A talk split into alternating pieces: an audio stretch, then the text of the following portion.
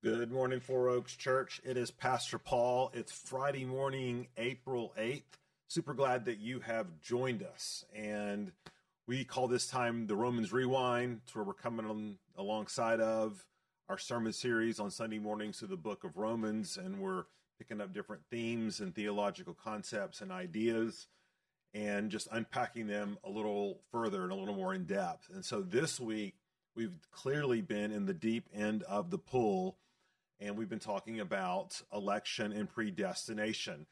The reason we're talking about it is because the Apostle Paul has been talking about it, not in some sterile, theo- uh, merely theological sense, but in a deep, personal, profound way as he is seeking to assure the believers in the church in Rome um, of who they are and their security in Christ. And so once again, let me read the relevant verses and we're going to talk for a few minutes together.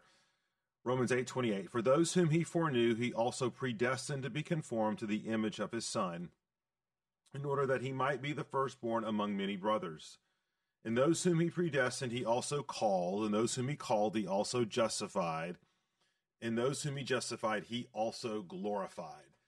And so we've been looking at this, this theme of predestination from a variety of angles. So we've talked about this idea of how prayer um, intersects and engages this idea of predestination and God's sovereignty. We've talked about how we're to think about evangelism um, in in that sense and how that, how that fits together. We've also looked at um, the concept of, of free will and, and to what degree do we have freedom in Uh, our natural human ability to choose or to not choose God. And so we've we've we've looked at this from a variety of angles and perspectives. We've also talked about assurance and how it's tied to predestination. Well, um, for today, I want to remind us of something, and I was I was reminded of this when I got an email from one of you. And again, I encourage you to send in your emails with questions, paul dot yelbert at foro achurch dot com. And one of the things that one of you mentioned is that you don't really have any um, theological hurdles or struggles believing what the Bible teaches about predestination, the things we've been talking about this week. You said that the thing that that is hardest for you is thinking about how this applies to loved ones in your life, particularly those that that don't know Christ, and and how that this doctrine becomes very real.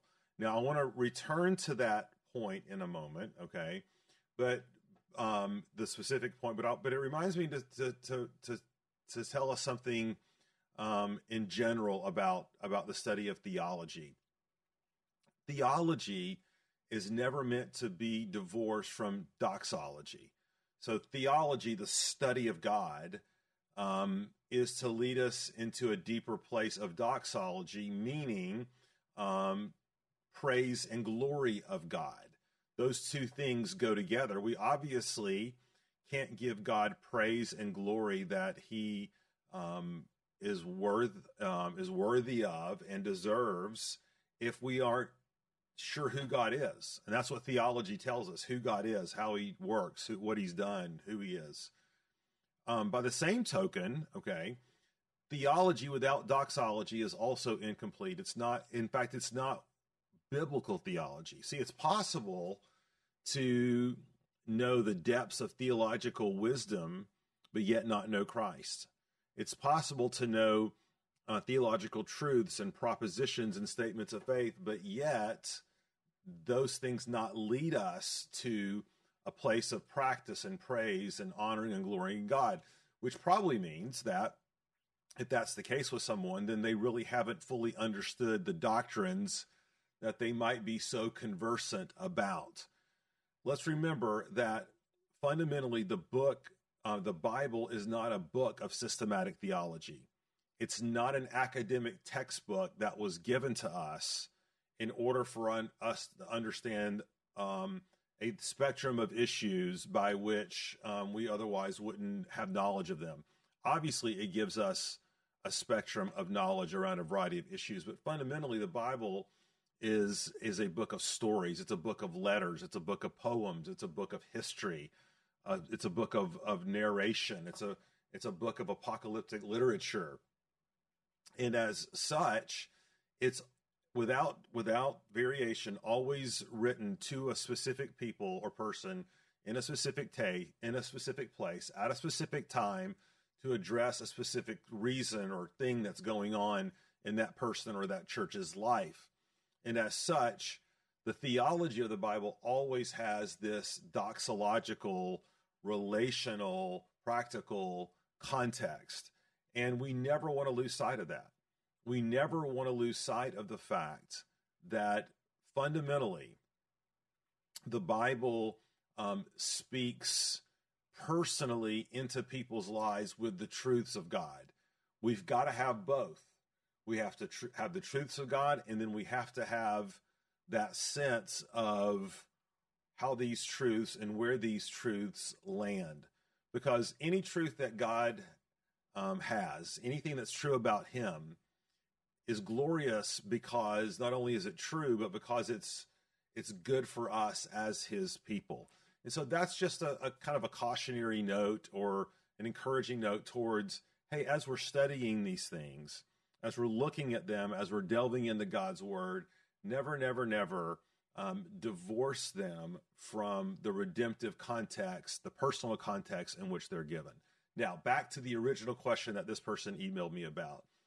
When we're thinking about loved ones or friends and wondering, well, are they predestined? Are they chosen? Are they one of God's people?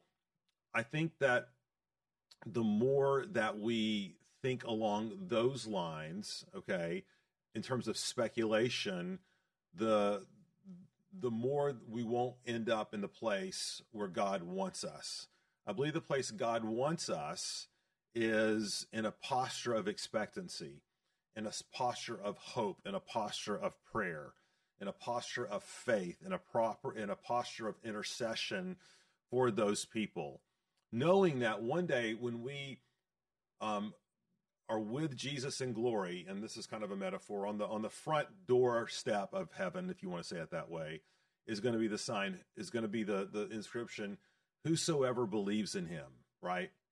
But as we enter the gate and as we look back at the back of the gate, and the inscription is going to say, for those whom he foreknew, he predestined to be conformed to the image of his son. And it's not our job as the people of God to bring those things together, right? We just simply have to, to recognize we are not God, um, but that God has given us a mission to share, to pray, to evangelize, to hope, to trust, and that we can leave that to him. And so anytime anyone comes um, to me and says, Pastor Paul, I'm not sure I'm elect, or I'm I'm not sure I'm chosen, I, I, I immediately say, well, this is why the Bible says make your calling and election sure. Turn your turn. The reason that re, the the way you can affirm who who who you are, eternally speaking, is by trusting in Christ, turning to Christ. You would not be asking that question, I often say, unless the Holy Spirit was moving in you, unless the Holy Spirit was working and wooing you to himself.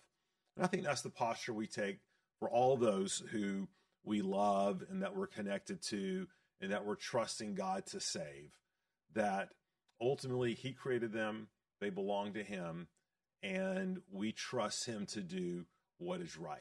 All right, that's it for this week. Um, hope you guys have a great weekend, and we'll be back at it next Monday. Hope to see you then. Thanks. And let me pray. Lord, help us to trust you by humbling ourselves and exalting you and presenting our requests to you, knowing that you are going to use our prayers to shape the desires of our hearts, Lord. And we ask now that you would do a great work in us. In Jesus' name we pray. Amen. Thanks, everybody. Have a great weekend.